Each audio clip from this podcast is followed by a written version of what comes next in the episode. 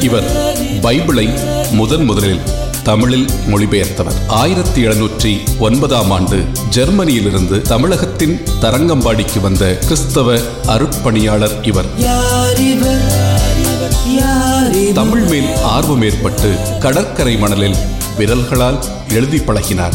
மூத்த புலவர் ஒருவரிடம் சேர்ந்து இலக்கண இலக்கியங்களை பயின்றார். ஆயிரத்தி எழுநூற்றி பதினோராம் ஆண்டு தரங்கம்பாடியில் தமிழகத்தின் முதல் பள்ளிக்கூடத்தை நிறுவினார். சென்னையிலும் கடலூரிலும் அனைத்து சாதியினரும் படிக்கும் பள்ளிக்கூடங்களை நிறுவினார். தரங்கம்பாடியிலேயே அச்சுக்கூடங்களை நிறுவி தமிழ் எழுத்துக்களை வார்த்தார் மாணவர்களுக்கான தமிழ் பாடநூல்களையும் இலக்கண இலக்கியங்களையும் பதிப்பித்தார்.